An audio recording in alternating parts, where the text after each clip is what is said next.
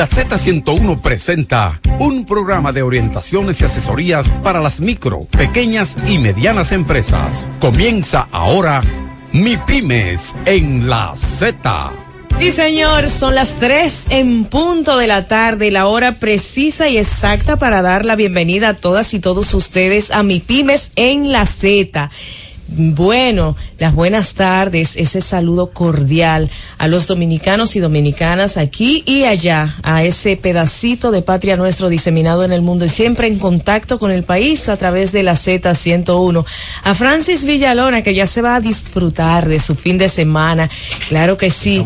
Y a, y a, a los que se incorporan también a esta hora a trabajar, porque bueno, eh, un fin de semana, pero como los turnos de trabajo son rotativos, cuando unos se van, otros ingresan. Eh, el saludo, por supuesto, y decirles que esto es Mi Pymes en la Z, el espacio que está dirigido y dedicado a las micro, pequeñas y medianas empresas. Y yo prefiero decir a los micro, pequeños y medianos empresarios, a los emprendedores, a la gente que le importa ver su país crecer y desarrollarse, a los que, bueno, no importa, contra viento y marea quieren echar para adelante y que hacen la apuesta positiva y se incorporan a este ámbito productivo eh, apostando a ganar, apostando a crecer, apostando a desarrollar este país, apostando a generar empleos, a generar empleos y a hacer que mucha gente cambie su estilo de vida, porque en la medida que tenemos buenos empleos eh, y que tenemos buenos salarios, también nos va a ir cambiando la vida y tendremos mejor calidad de vida. Dar las buenas tardes a nuestro querido Vladimir. A través de él estamos nosotros en Facebook, en vivo. Claro que sí. Y yo dejo la carne para último. Ah, miren, por ahí también anda nuestra querida Luz y nuestro cafecito caliente de la tarde y el, agua fresca. Así mismo, así mismo es. Señores, se dicen que para último se deja el postre o se deja la carne. Hay mucha gente que deja la carne para último. Pues miren, vamos a hacer la presentación formal del doctor David Toribio, el jefe y el gurú de este espacio que es Mi Pymes en la Z. Buenas tardes, doctor. Adelante. Buenas tardes, Milagros. Eh, tú siempre con esas cosas tan tan amenas, eh, como dice don Álvaro, qué amena. Eh, pero usted tan humilde siempre. Don, don Vladimir Rivera, Remigio. Eh, y también un, también un saludo a una, a una vecina que me dijo, mire, yo lo oigo todos los sábados y siempre oigo a Milagro. Ah, y va a Milagro. Ella dice que usted es el jefe y te dice que no. Usted ve, hasta la vecina lo sabe que usted es el jefe. Agradecido de Dios de estar aquí con usted con muchísimo entusiasmo. Con muchísimo interés de continuar eh, recibiendo lo que es la aprobación de todos ustedes por la aceptación que hemos venido recibiendo de todos los dominicanos que están fuera del país, los que quieren regresar a su país, que quieren invertir en el país, y los dominicanos que aquí han hecho mm, que han sido tan arrojados, tan heroicos en atreverse a hacer actividades productivas, cosa que la verdad hay que felicitar, porque atreverse a ser empresario, no importa eh, la escala, ni el nivel, ni el rango, es un verdadero heroísmo en este país, ya eso lo hemos evaluado, y por eso nosotros venimos aquí con tanto interés de compartir con ustedes todo lo que está sucediendo en el ámbito del aspecto tributario, de emprendimiento mm, financiero, eh, en el ámbito de seguridad social, todo lo relativo a lo que tiene que ver con el tejido productivo, comercial, económico y de servicio, en donde está involucrado las MIPIMES. Así que vamos a recibir esta tarde como nuestro invitado al ingeniero Isachat Burgo, quien es presidente de Codopime, que estará con nosotros dentro de poco. Codopime, que es la Confederación Dominicana de la Pequeña y Mediana Empresa, Codopime. Usted vio qué oportuno fue que yo hablara. Hablando, fue, El doctor tiene un chin de gripe, yo también. Hablando de, de, de todo lo que es, los temas pendientes que él dejó aquí. Sí. De aquella eh, recurso de amparo perdón, de la nueva ley 187-17 de clasificación empresarial. De la aplicación del aumento salarial que todavía anda por ahí eh, flotando en el aire y ahora esta semana se aplicó un aumento salarial para algunos sectores, eh, para el sector hotelero, los empleados de restaurantes eh, hoteleros y también para los que manejan maquinaria pesada. Qué bueno. O sea que después de nuestro acostumbrado eh, cambio, vamos a venir con las noticias de Milagro y después recibiremos a, al ingeniero Isaac Burgos. Bueno, usted lo ha dicho, entonces Remigio, vamos a la pausa y regresamos. Estás escuchando Mi Pymes en la Z. Si estás pensando en montarte, viajar, remodelar tu casa o simplemente comprar algo nuevo, solo te hace falta solicitar un préstamo popular con tasa fija hasta 5 años. Realiza lo que deseas en nuestra temporada de préstamos. Banco Popular, a tu lado siempre.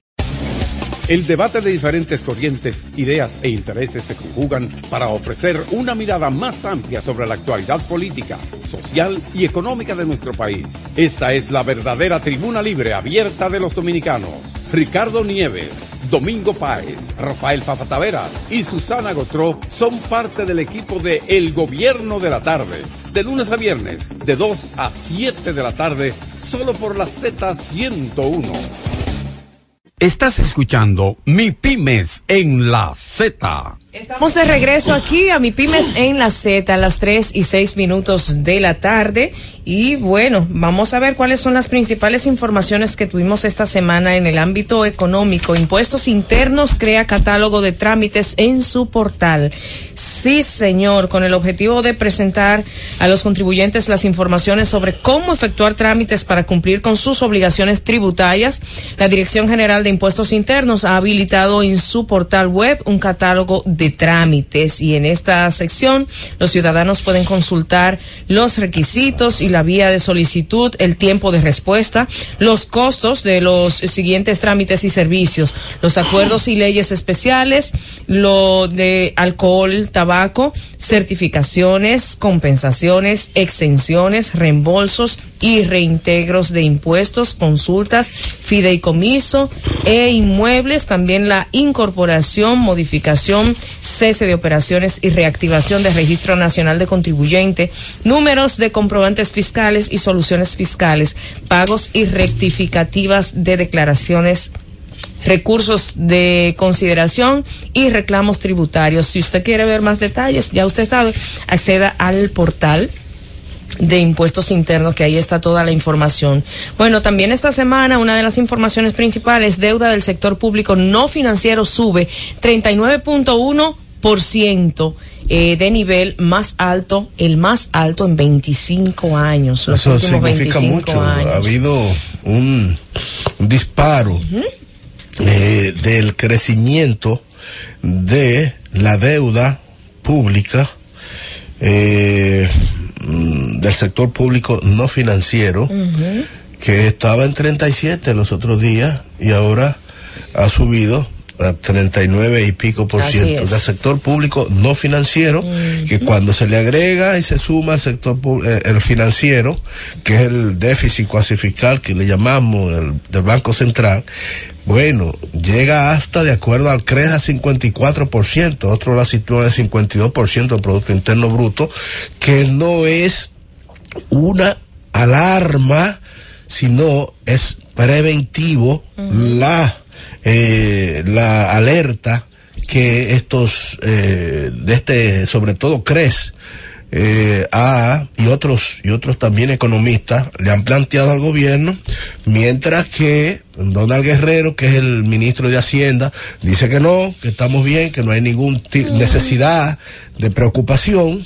pero, sin embargo, el ministro de eh, Planificación y Desarrollo, Isidoro Santana, licenciado, dice que eh, le preocupa el tema de el el, impacto que tiene el costo de la deuda en lo que es el presupuesto de República Dominicana, porque entre interés y capital en interés se va cerca del 23 o 24% de los de los ingresos y se va cerca también de un 20%, un 18% en pago de capital. O sea, que entre interés y capital se va un 40% de lo que usted recibe. De cada 100 pesos que recibe el gobierno, 40 hay que utilizarlo para pagar. Si en su casa a usted le pasa eso, usted está muy mal. Si de cada 100 pesos que usted recibe, usted tiene que usar 40 para pagar lo que debe, eso está muy mal.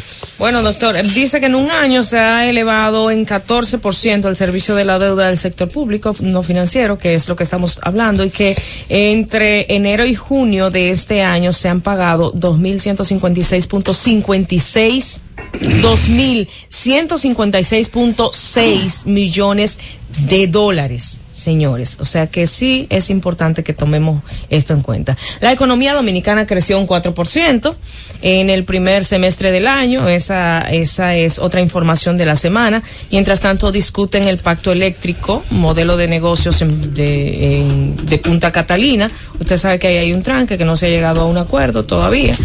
Y que mientras tanto, pues el tema va y viene todas las semanas. Esta semana también industriales de la harina tratarán con pro competencia, trataron o han estado reuniéndose eh, en ese sector.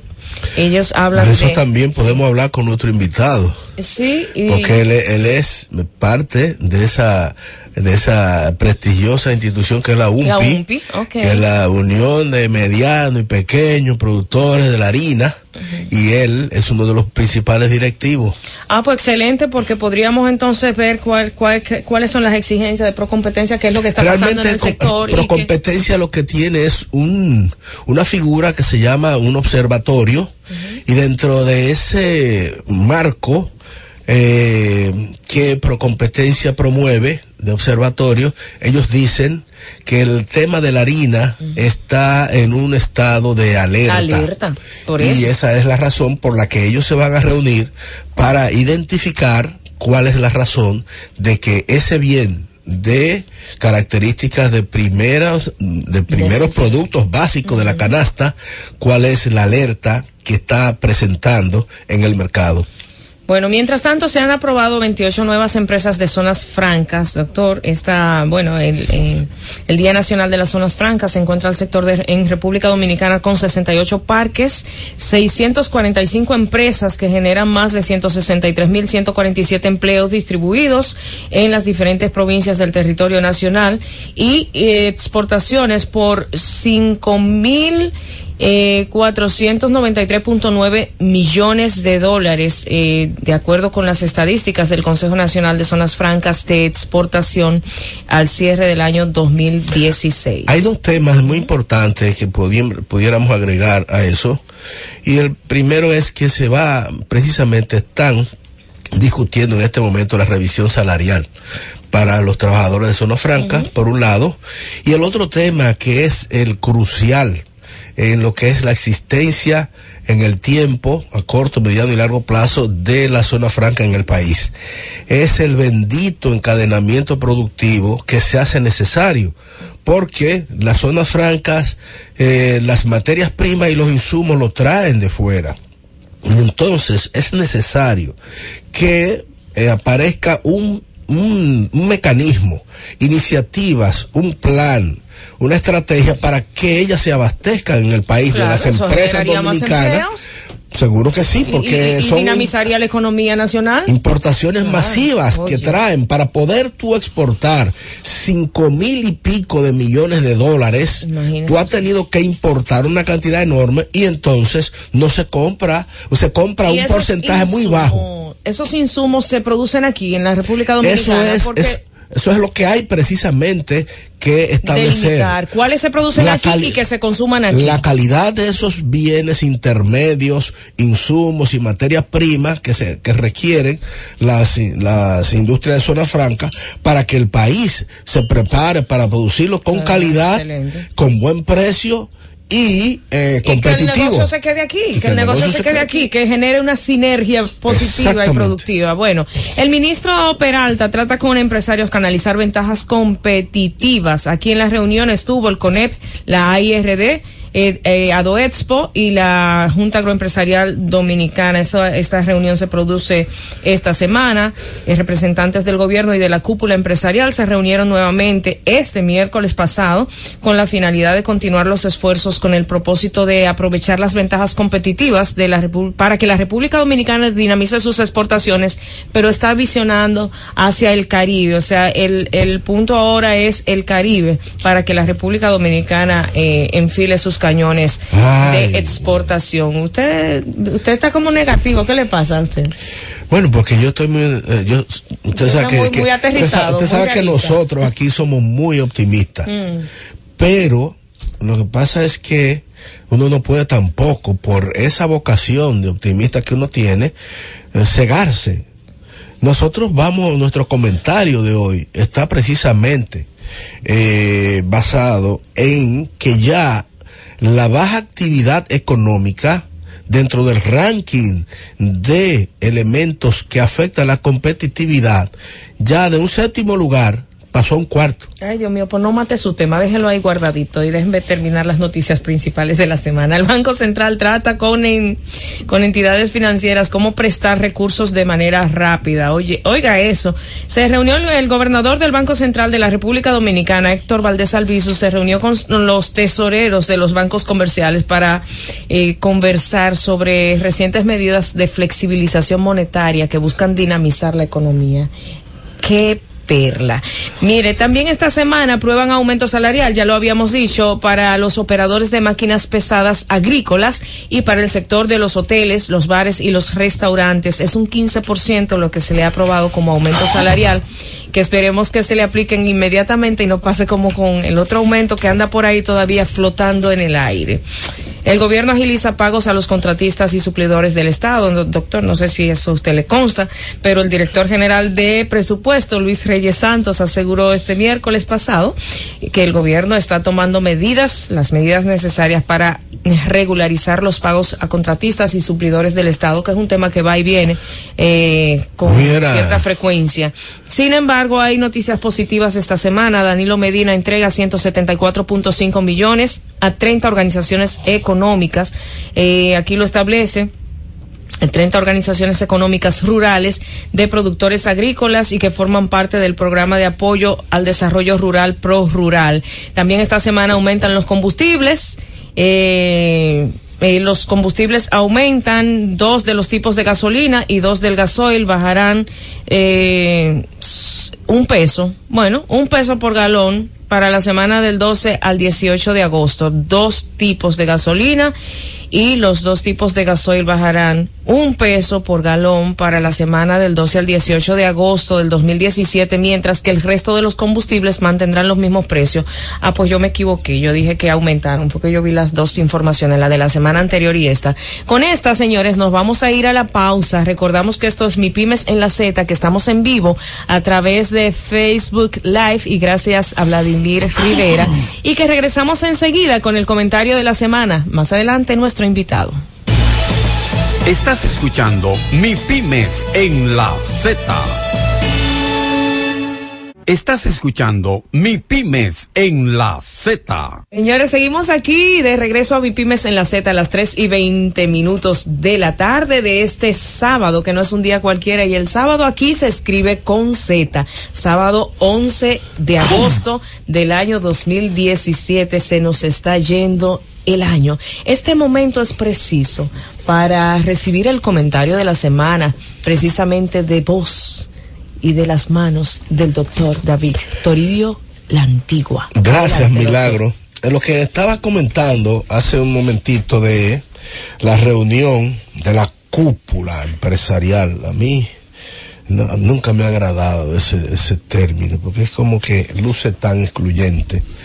Eh, pero es así. La cúpula. La cúpula para la cúpula para mí son las MIPIMES yo así la creo. Bueno, pues usted también es excluyente. No, yo no soy excluyente. Lo que ah. pasa es que eh, si vamos a, evaluar eh, lo que es eh, la dinamización y la, digamos que la participación en el mercado, es así. Pero esa reunión la que estaban ahí todos los que eh, denuncian y los que permanentemente estamos en esto, con muchísimo agrado, nosotros asistimos a eso, y a veces son reuniones coyunturales que uno eh, eh, la, la, observa en medio de declaraciones como estas que yo estaba comentando. La Asociación de Industria acaba de presentar lo que es en el la encuesta coyuntural industrial que la Asociación de Industria hace cada tres meses, en la que en su último eh, informe sobre el ranking de, de, las, de las actividades económicas y de lo que, de lo, de las razones que afectan, el ranking de factores que afectan la competitividad, establece que, primero, que el, ¿cuáles son los, que, los que afectan la competitividad? La carga tributaria. Segundo, la competencia desleal y el contrabando. Tercero y cuarto, las importaciones, la competencia con las importaciones. Y, de acuerdo al estudio que ellos han hecho, eh, la, la, la actividad económica, la baja actividad económica en diciembre del año pasado estaba en el lugar número 7. Y en estos últimos dos trimestre del 17 ha pasado al número cuarto, la baja actividad económica. Eso tiene una explicación que eso lo vamos a conversar con nuestro invitado, el ingeniero Burgo, porque es lo que ha obligado al gobierno, primero, a bajar lo que es la, la tasa de interés de referencia y también, por otro lado, a, eh, a inducido a que las autoridades del Banco Central, la Junta Monetaria, decidiera eh, liberar un 2.2% del encaje legal para precisamente retornar al mercado la iliquidez que estaba presentando por encima de un 9% la masa monetaria que se había retirado y que el mismo Banco Central había llamado la atención de Henry Gebrar y de Antonio Tavera Guzmán que habían advertido que eso estaba pasando y a los cuatro días de ellos haberlo denunciado eh, y, tomaron esa decisión. Pero lo que quiero decir es que la competitividad nosotros la tenemos aquí, óyeme, yo no sé, de estos 45 años que yo tengo como empresario, yo creo que eh, todos los años hemos estado hablando de competitividad y qué es lo que hay que hacer. Nosotros tenemos un gran amigo ahí que le envío un saludo en este momento a nuestro querido amigo Rafael Paz, que fue después de, de salir de la vicepresidencia ejecutiva del CONEP, está, fue designado como director del Consejo Nacional de Competitividad, precisamente del otro lado de la mesa, de donde él siempre había estado, y a lo cual siempre había llamado la atención. Yo no tengo mucho que no lo oigo, yo lo quiero oír, pero yo sé que ¿Cómo se ve desde ahí? Yo que yo sé que Rafael está trabajando fuertemente, pero aquí las cosas están muy claras. Aquí cuando estamos hablando del pacto eléctrico que tenemos que la ley 1-12, Estrategia Nacional de Desarrollo 2030, en su artículo 34 establece que el pacto eléctrico ya debió estar eh, terminado. Bueno, pues eso está estancado porque mm, han mm, acusado el sector social de que no van a firmar el documento sin antes definir una serie de cosas como la tarifa y, y, otros elementos, Punta Catalina, una serie de cosas. La devolución de los apagones. Entonces, entonces, por otro lado, tenemos que, hace tres meses que el Banco Interamericano de Desarrollo y la CDE e e hicieron un estudio y descubrieron que República Dominicana es el país donde más apagones hay en América Latina y el Caribe. Entonces, frente en esos costos financieros, costos financieros, otro de los temas también. Entonces tenemos carga tributaria con un anticipo, con el pago de ITEVI, con un impuesto a los activos, una serie de marañas que entonces cuando vamos a hablar de competitividad y encontramos que después de la firma del DERECAFTA, del Tratado de Libre Comercio con Estados Unidos y Centroamérica, en el 98 cuando se firmó el primer tratado con Centroamérica, nuestra, nuestra relación comercial era ellos nos exportaban dos dólares a la República Dominicana y la República Dominicana nos exportaba un dólar, dos a uno. Hoy, después del bendito eh, Derek es 10 a 1. Entonces, hemos retrocedido entonces, en el entonces el tenemos que hacer una evaluación honesta y sincera. ¿Cuáles son los factores que tenemos que resolver? Bueno, ese señor que tenemos como invitado es tan versátil que yo dije que íbamos a hablar de pan, Mm. Pero también tenemos que hablar de exportación, porque resulta y viene a ser que él es miembro del consejo también directivo del Bandex, Ah, bueno. del Banco para la Exportación, que es una de las articulaciones que el gobierno tiene pensado y que en estos días su director, eh, nuestro querido y estimado amigo Guarocuya Félix, es director de Impuesto Interno, anunció que realmente se estaban dando los pasos iniciales para comenzar a financiar y a provocar un cambio en la cultura exportadora de República Dominicana con financiamientos a este sector. Hay un dinero Pero ahí. también me gustó que también le va a caer atrás unos cuartos que le deben. Sí. Pero mire, eh, yo veo algo positivo en esto y es que yo nunca había escuchado tanta tanto ruido en torno a, a a que se dinamice y que se trabaje en el sector de las exportaciones. Yo creo que ahora hay un despertar y hay un interés. Y bueno, esta semana sale que el presidente Danilo Medina convocó a todos esos sectores y dijo que se haga lo que haya que hacer para que comencemos a ser más competitivos. Llamó a sus funcionarios a uno, a los que tiene ahí al ladito, ¿eh? a José Ramón Peralta y compañía. Eh, entonces, vamos a hacer, yo quiero ser positiva, yo quiero tener la esperanza de que comencemos Ah, realmente a funcionar y a que la República Dominicana realmente empiece a exportar, si no a la par de uno a uno, que por lo menos, que por lo menos no estemos eh, alejándonos de lo que fuimos una vez, porque el hecho de retroceder y de que antes fuera uno a dos y que hoy sea 10 a uno, lo que quiere decir es que hemos retrocedido, pero que estamos muy mal. Bueno, lo que yo estoy diciendo no es un asunto caprichoso. Nuestra es imposible competir con los costos de nuestra energía.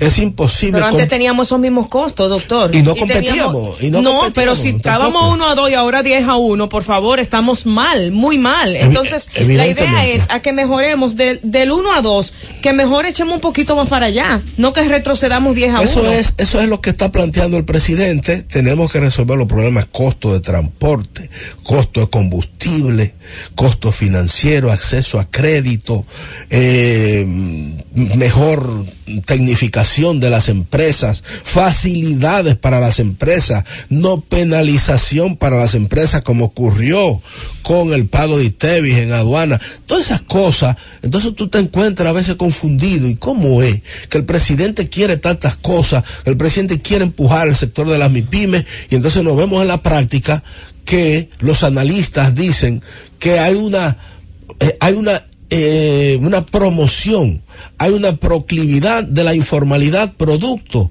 de la complejidad y de la dificultad de hacer De empresa en República Dominicana. Bueno, doctor, vamos Yo a ir a quisiera la- ir a lo Sí, a la pausa, porque si no, o sea, todos esos temas tienen que ver con nuestro invitado del día, así que nos vamos a ir a la pausa, regresamos enseguida, esto es Mi Pymes en la Z. Estás escuchando Mi Pymes en la Z. Ajá. de la UPI, porque también es empresario, es de- empresario de la harina también, Empresarios de la harina. pero también es miembro del Consejo de Administración del Banco de Exportación. Pero yo, por obligación, Isachan, primero darte la bienvenida. Gracias David, gracias Milagro. Buenas gracias tardes. a los amigos que escuchan siempre este programa. Mira, Isachan, tenemos oh, eh, que arrancar con lo que dejamos pendiente. La última vez que tú estuviste aquí, también cuando hemos hablado por teléfono, eh, había un procedimiento que había iniciado Codopime en torno a lo que era el Comité Nacional de Salario, la revisión salarial del 20%, que, que no había manera, no hay manera de que el Ministerio de Trabajo y el Comité Nacional de Salario apliquen la ley 488-08 eh, sobre clasificación empresarial y ustedes iban a elevar en ese momento porque se había pasado incluso el plazo y ustedes iban a elevar un recurso de amparo. Yo tengo que decir que hablé contigo y que me dijiste que había estado conversando con el licenciado Ignacio Méndez, viceministro de Industria y Comercio y MIPYME, y que ustedes habían tenido una conversación que yo, en vez de ser yo que la divulgue, quiero que seas tú, porque él estuvo aquí la semana pasada. Y entonces, yo quiero saber, porque yo quiero saber, y los MIPYMES del país, que es lo que están sufriendo esta situación, quieren saber de boca suya cuál es la situación con respecto a esa penalización de ese aumento salarial y falta de clasificación empresarial. Bien, buenas tardes, gracias. Pues como tú sabes, ya con la aprobación de la nueva clasificación de la ley 488-08 en su artículo 2 que modifica eh, la clasificación de la MIPYME, donde básicamente se quitan los activos se reducen las microempresas de 1 a 10 y se elevan las ventas en la mediana hasta 202 millones de pesos. Eh, vamos, a vamos a decir la clasificación de nuevo, eh, eh la micro es entre 1 y 10 empleados hasta 8 millones de, pesos de venta de venta anual, ya no tiene nada que ver con, activos, activos y, y, existencia. La pequeña está hasta 54 millones en venta, de y, venta y hasta 50 y hasta 50 empleados entre 11 y 50 11 y 50 y la mediana de hasta 51 hasta 161 y hasta 202 millones de ventas de entonces ya eh, habíamos sentido una eh, falta de apoyo, por decirlo de alguna manera, o de identificación del Ministerio de Industria y Comercio con la necesidad de aplicar la ley o de exigir al Ministerio de Trabajo que aplicara la ley en el tema de Comité Nacional de Salario con el último aumento. Pero eso cambió y ya recibimos hace 15 días, eh, bueno, a, los dos días de anunciada la aprobación de la ley, una propuesta que viene de Washington González, que se parece mucho a lo que habíamos socializado y es que el salario mínimo menor sea para la microempresa, el segundo salario mínimo sea para las pequeñas y las medianas y las grandes pagarían el último salario. lógico. o sea, de, de, la, de, la, clasificación que está, del rango que ellos tienen. La clasificación de, la, de, la, de lo que es actualmente los salarios mínimos. del rango que tiene eh, el Comité Nacional. Exacto, de lo que se aprobó en mayo. Sí de la 517, sí. sería el mínimo menor, que es 9.400, que daría la microempresa, con, la, con la, lo que ya tú describiste, de lo que es la clasificación en la ley. El segundo salario es para las pequeñas, que llegarían a unos 10.200, y ya las medianas y las grandes pagarían el, mismo el último salario, que es el mínimo mayor, que serían 15.400. Eso tiene un consenso entre el sector laboral, el sector empresarial y las autoridades del Ministerio de Trabajo y de Industria y Comercio que ha participado, como tú bien señalaste, el amigo viceministro Ignacio Méndez. Sí. Entonces, ya lo que tenemos es que ponernos de acuerdo un poco en una parte que es cómo va el Ministerio de Industria y Comercio a hacer la clasificación, porque ahí tú señalaste un tema muy interesante. ¿Qué pasa con los informales? Con el nivel de informalidad que tenemos, yo como informal no puedo ir a reclamar una certificación de que soy microempresario o pequeño empresario. Pero no deja de serlo. No dejo de serlo, pero, se supone que la ley en la ley entre los que están organizados. Un organismo oficial va a certificar con unos requisitos. Entonces, donde tenemos que tener mucho cuidado y hilar bien fino es cuáles son los requisitos que se va a plantear en el reglamento para otorgar la certificación, porque coincido contigo, si excluimos a los informales, puro y simple, no haremos nada, no avanzaremos nada. No, no, tendríamos las estadísticas que tenemos. Correcto. Se pierde. ya tú lo has señalado insistentemente. El tema fiscal no es cuánto paga el microempresario, es la complejidad de pagar o de presentar para estar al día en sus obligaciones. Posiblemente cualquier microempresario eh, gana menos que el mínimo exento, que es casi 500 mil pesos en el año. Pero, señor, tiene que llenar 14 formularios. Le complica la vida. O sea, tiene que buscar un asesor fiscal para que lo ayude a presentar. Yo, estaba, yo estaba viendo Isachá a Milagro, mm. leyendo que la Dirección de Impuestos Internos había publicado una serie, una retaíla de, de, normas, que para aclarar, para que para facilitarle a, la gente. Nadie puede caerle atrás eso. Entonces, eh, nosotros estamos a la espera que el amigo Magín nos prometió que para febrero nos reunimos este con él allá en Exacto, que para febrero de este año tendría el nuevo PST. Eh, seguimos a la espera de que nos presenten a ver qué es lo que los expertos con los que han estado reuniéndose le están recomendando porque el tema, y, e insisto, nosotros los microempresarios, los MIPIMES, hemos vivido y nos hemos desarrollado, como tú decías, con los apagones, con los altos impuestos, con el dinero caro, con todas las debilidades, y aún así hemos crecido y nos hemos mantenido. No hay una sola exención, una sola exención para las MIPIMES. Entonces nosotros, nuestro problema fundamental es que se nos faciliten las cosas. Ahora, ahora, eh, eh, en, eh, eh, hablando de eso mismo, porque quiero que retomemos, como dice un amigo mío, que yo quiero mucho, retomando el tema, todo lo que ha sucedido con la modificación, porque no es una ley nueva, es una modificación a la 488-08, su artículo 2, párrafo 1 del artículo 1, o sea, tres artículos.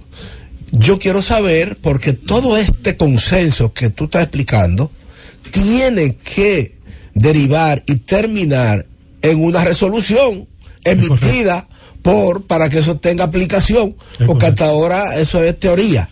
Bueno, la confianza nuestra, y lo hemos hablado con Ignacio en tres ocasiones después de la... Ignacio Méndez. Ignacio Méndez, el viceministro del de, Estuvo aquí la semana pasada, una buena entrevista. Después de la modificación de ese artículo es que antes de noviembre, que es cuando entra el segundo tramo del 20%, sí. recuérdese que se aumentó el 12 y el 8 quedó pendiente para noviembre. Sí, señor. que primero de noviembre. De que entre ese segundo tramo, tengamos ya la resolución que debe emanar del Comité Nacional de Salario, tal como tú apuntas, para que tenga fuerza de ley. Sí, porque si no... Y ahí también podría buscarse alguna fórmula para que los que están informales se, se vayan formalizando. porque Eso es parte del futuro, a corto, mediano y largo plazo. Eso es un proceso que nos tomará más tiempo y mientras no tengamos, como ya hemos dicho, en la parte que enfocarnos de que lo que tenemos que formalizar es el empleo, el trabajo. Pero mientras la formalización se vea desde el orden fiscal, no va a poder ocurrir porque el fiscalizador quiere cobrar más impuestos. Y en donde quiera que ve es como el dueño de la funeraria que cuando te ve ve un cliente. Y, no quiere que nadie se muera verdad pero es tétrico pero es, así. Entonces cuando no quiero que nadie se muera pero que mi negocio progrese. cuando el fiscalizador te ve lo que quiere lo que ve en el sector es cómo cobrar más cómo aumentar sus recaudaciones. Y por eso es que el pacto fiscal es importante que se, se empiece a discutir sin más demora.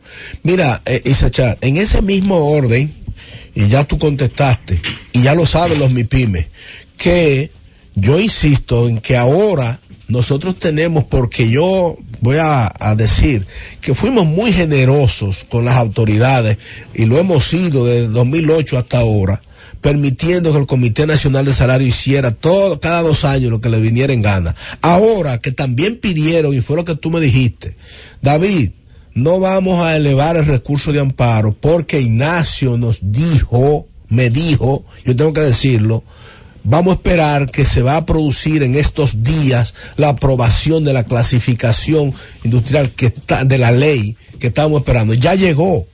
Y la ley establece que es lo que hay que hacer.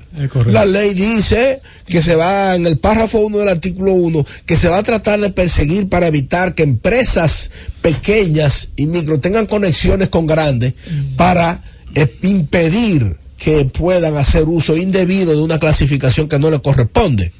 Y por otro lado está la clasificación ahí. Yo ni sé por qué hay que esperar al primero de noviembre. No, no, yo, yo te digo es que antes del primero de noviembre, antes del segundo tramo del incremento, es que eh, tenemos que tener ya la aprobación de la resolución con aplicación de clasificación. Yo lo que te quiero dejar para después que venga, que hagamos el cambio, yo le dije a Ignacio aquí, y te lo voy a decir a ti, que tú acabas de decir que la MIPYME no tiene ningún tipo de sección, de exención.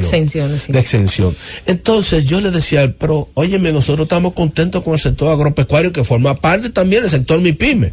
Y ellos tienen, no pagan el anticipo, ni pagan el los activos, el 1% de activos fijos. Yo quiero que tú a nosotros nos dé tu parecer sobre nosotros que también somos parte de ello. Sí, él se lo va a dar su parecer, pero después de la pausa, Remigio, vámonos y regresamos. Estás escuchando Mi Pymes en la Z. Si estás pensando en montarte, viajar, remodelar tu casa o simplemente comprar algo nuevo, solo te hace falta solicitar un préstamo popular con tasa fija hasta 5 años. Realiza lo que deseas en nuestra temporada de préstamos. Banco Popular, a tu lado siempre. Estás escuchando Mi Pymes en la Z.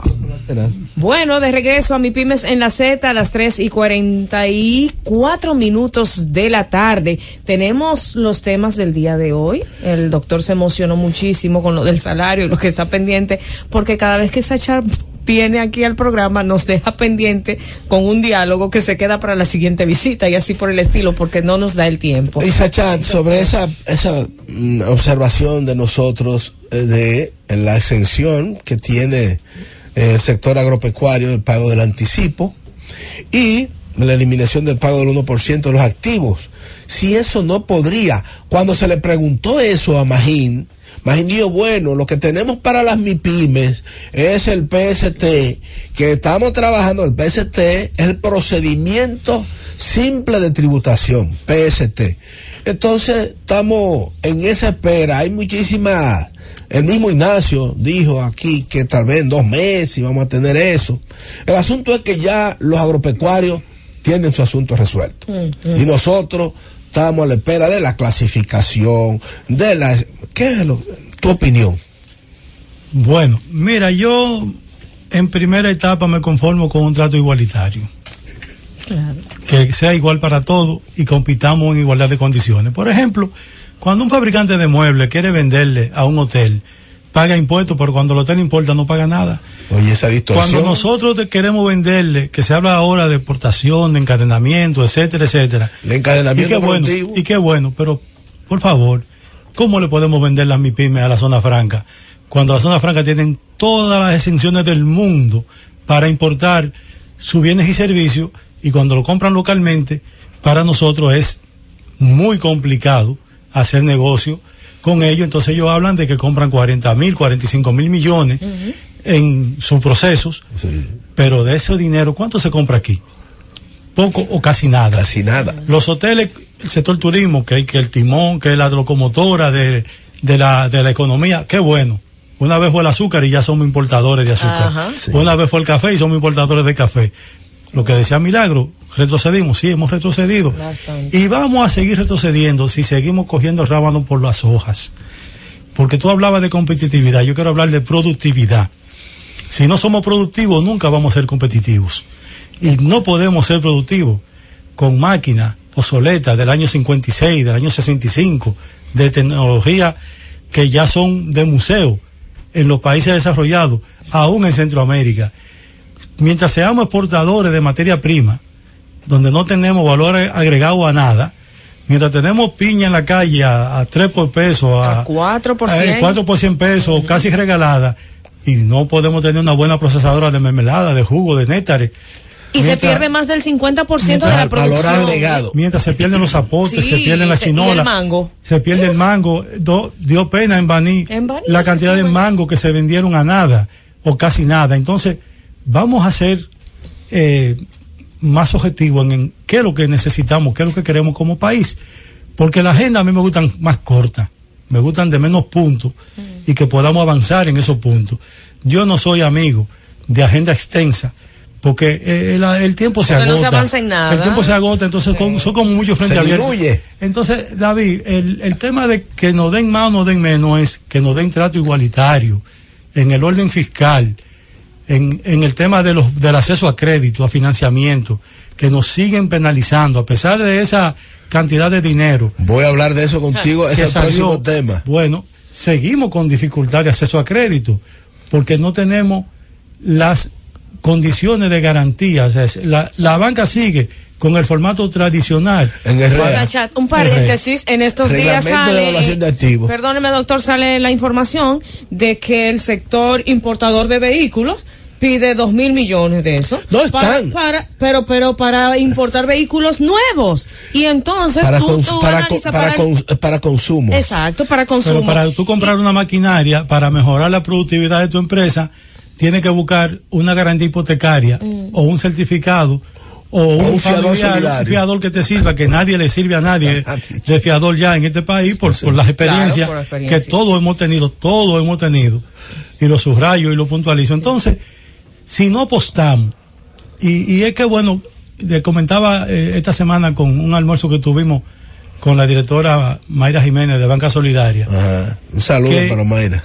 Una gran amiga y con un gran trabajo, aunque, con limitación de recursos, aunque ella, yo sí lo voy a decir y lo puedo decir, ella no debe decirlo, pero hay pocos recursos para atender la demanda del, sector nuestro. Entonces, yo le decía a Mayra, tomando una eh, eh, posición de Andrés Oppenheimer en su último libro, Innovar o Morir, que dice que la apuesta que se haga a la microempresa, a los innovadores, a todo el sector de, emergente de la economía, siempre para ganar.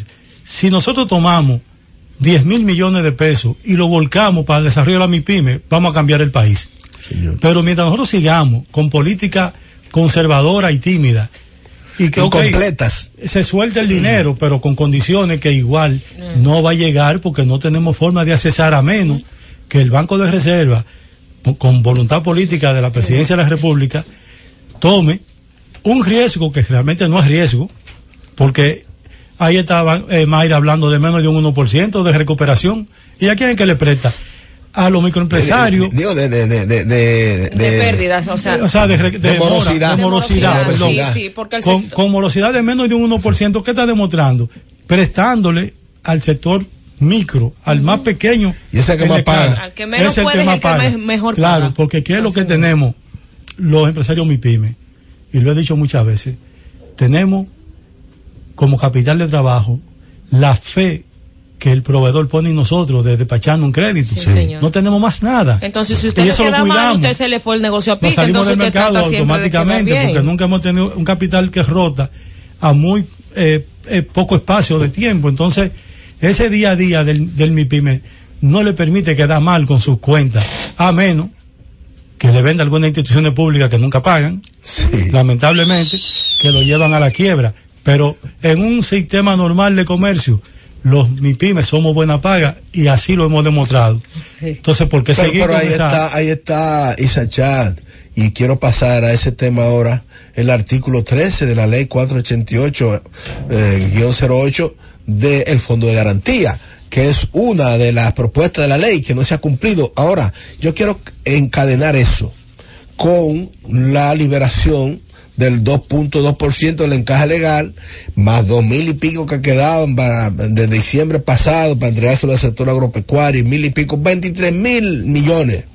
Entonces, tú y yo sabemos que ese, ese, ese, esa decisión el presidente ya la había tomado hace tres años y que cuando eso sucedió a los MIPIMES no le tocó absolutamente nada porque eso fue a parar directamente a, clientes premium y, para consumo y entonces yo quisiera saber si tú sabes que lo diga aquí y que también le diga a los MIPIMES que hay que hacer, cuál es la metodología que el gobierno va a utilizar para garantizar que la proporción que se ha establecido para cada uno de los sectores que se aprobó este, este dinero llegue.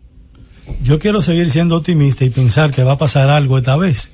El señor gobernador del Banco Central dice que van a que tomar una medida de supervisión para garantizar que a consumo no se vaya más de lo autorizado. Ahora bien, todos sabemos que el dueño del dinero lo pone donde entiende y donde quiere. Y por más que aspiremos, mientras siga el REA con esas regulaciones. Reglamento de evaluación de activos de la superintendencia de banco. Que obligue a tener garantías líquidas o reales para un préstamo de más de un millón de pesos. Que ya no vale ni tu comportamiento no, no, como tus clientes. No, ni, ni el ingreso ni el historial de pago. Entonces, yo veo aquí que si se quiere, si se quiere que, que parte de ese dinero vaya a las MIPIMES, sobre todo al sector industrial de las MIPIMES, que necesita un relanzamiento.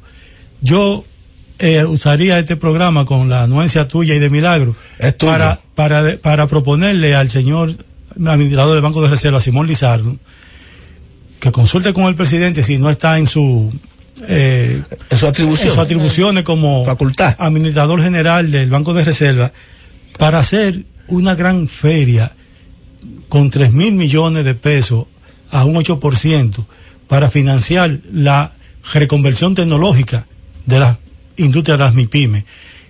¿En qué sentido? En que yo pueda comprar una maquinaria con un 10% de inicial que la pueda pagar a un 8% hasta 10 años. Excelente. Y que, sea con... Eh, con la eh, garantía eh, de la misma, maquinaria, Con un seguro sobre la maquinaria, porque nadie va a comprar un metal mecánico, un torno, o un panadero, un horno, para guardarlo en la marquesina de su casa o para tomarse fotografía. Si lo compra, es que lo necesita. Y si de esos 3 mil millones, que yo quiero ser conservador en el tema, creo que puede ser mucho más, le garantizo que el 98% va a ser eh, recuperado oportunamente, pero además va a apoyar mucho. Y a dinamizar lo que es la actividad económica. El desarrollo. Y la otra parte de dinero que debe ser para, por favor, financiar la, a los suplidores del Estado, que andan mucho por ahí con órdenes de, con a contrato, tomando san caliente que es un dinero que se coge a cualquier tasa para pagar los sábados. San caliente. San caliente con un cheque que un cheque que se da por adelantado con una corbata y que los sábados tú tienes que pagar los intereses y cuando te pagan posiblemente el 20% que tú no te ganaste lo han tomado de, de intereses ese prestamista en la calle. ¿Por qué? Porque lamentablemente tú vas al banco de reserva, que es el banco del Estado, con una orden de compra, con un contrato de X institución del Estado. No quiero poner ejemplos para no sí, sí, para no ser susceptibilidad de alguno. y, y, te dice el gerente. Fuera del aire. No, yo lo siento, pero yo, yo no te puedo hacer factoring o prestar o avanzar capital con contrato con esa institución porque no paga. Y es del Estado. El Estado y es el Banco del Estado. ahora yo quiero plantearte a ti y también a Ramón Porfirio Báez, que es presidente de la Federación de Asociaciones Industriales que trabajamos juntos, eh, que todo eso que tú has dicho, yo que me gustaría que eso se plasmara en documentos y que esa propuesta que tú lanzas desde aquí al administrador del Banco de Reserva se haga por escrito y formal. Le llegará el lunes. Y que, también. Le llegará el lunes formalmente a, a, Simón. A Magín Díaz, que está con el asunto del PST y que ya se ha aprobado para el sector agropecuario, que también se haga una propuesta formal sobre la igualdad que debemos ser medidos los sectores que pertenecemos pero, pero, Pero David, quiero convertirme en el abogado del diablo con Magín. Y es que nosotros tenemos un código. Que no es que Magín sea el diablo, pero. No, no, pero, pero no luce que yo parezca que lo estoy defendiendo, pero lo voy a defender. Porque tenemos un código del año 92 en una economía que cambió radicalmente. Entonces, es como que hemos puesto a Magín, y, quiero poner el ejemplo, como si fuera un corredor de Fórmula 1 a que gane una carrera con un carro del año del 92 de estar talado. Mira, mira, quiero un de orden, un de orden. Tú sabes que tu amigo y mi amigo Sandy Filpo dijo en Santiago esta semana que si no se modificaba el modelo eh, productivo y se modificaba el código laboral, en el 2020 no iba a quedar ningún sector productivo.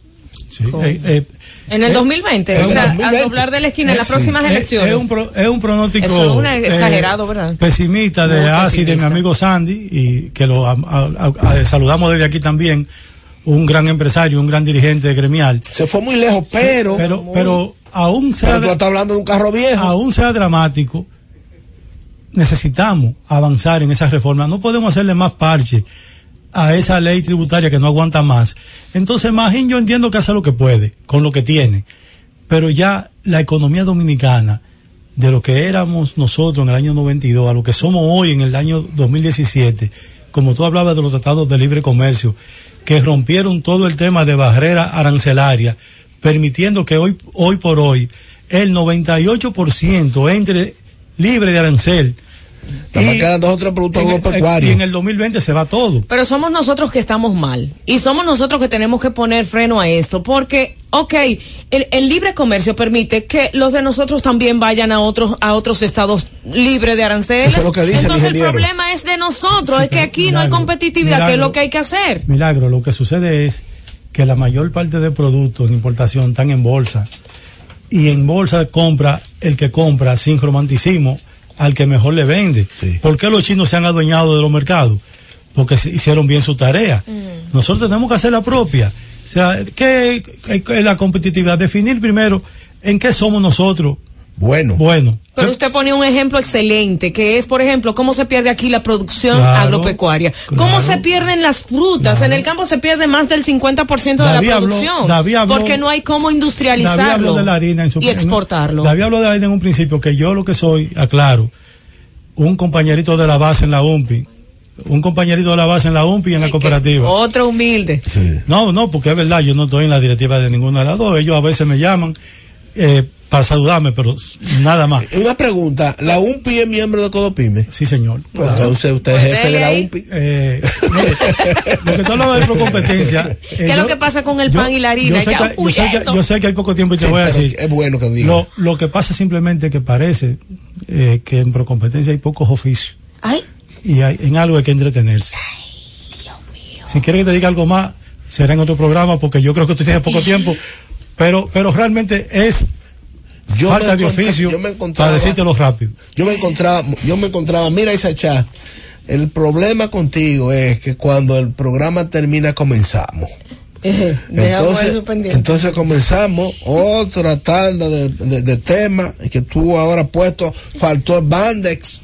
Falta, mira, falta, mira, mira, falta la denuncia que hizo ahora mismo el senador Charlie Mariotti, que dice que está esperando que la Cámara de Diputados apruebe la ley de garantía recíproca, pero también está la ley de garantía mobiliaria, que es otro instrumento que tampoco. De, de te digo rápidamente que no me corresponde, porque eso lo debe decir Guarucuya, que sí tiene es una institución con una gran oportunidad para desarrollar el sector exportador del país y entiendo que se está haciendo lo correcto y lo que se debe hacer en manos de Guarucuya Feli y de todo el equipo que humildemente Manuel Cabrera.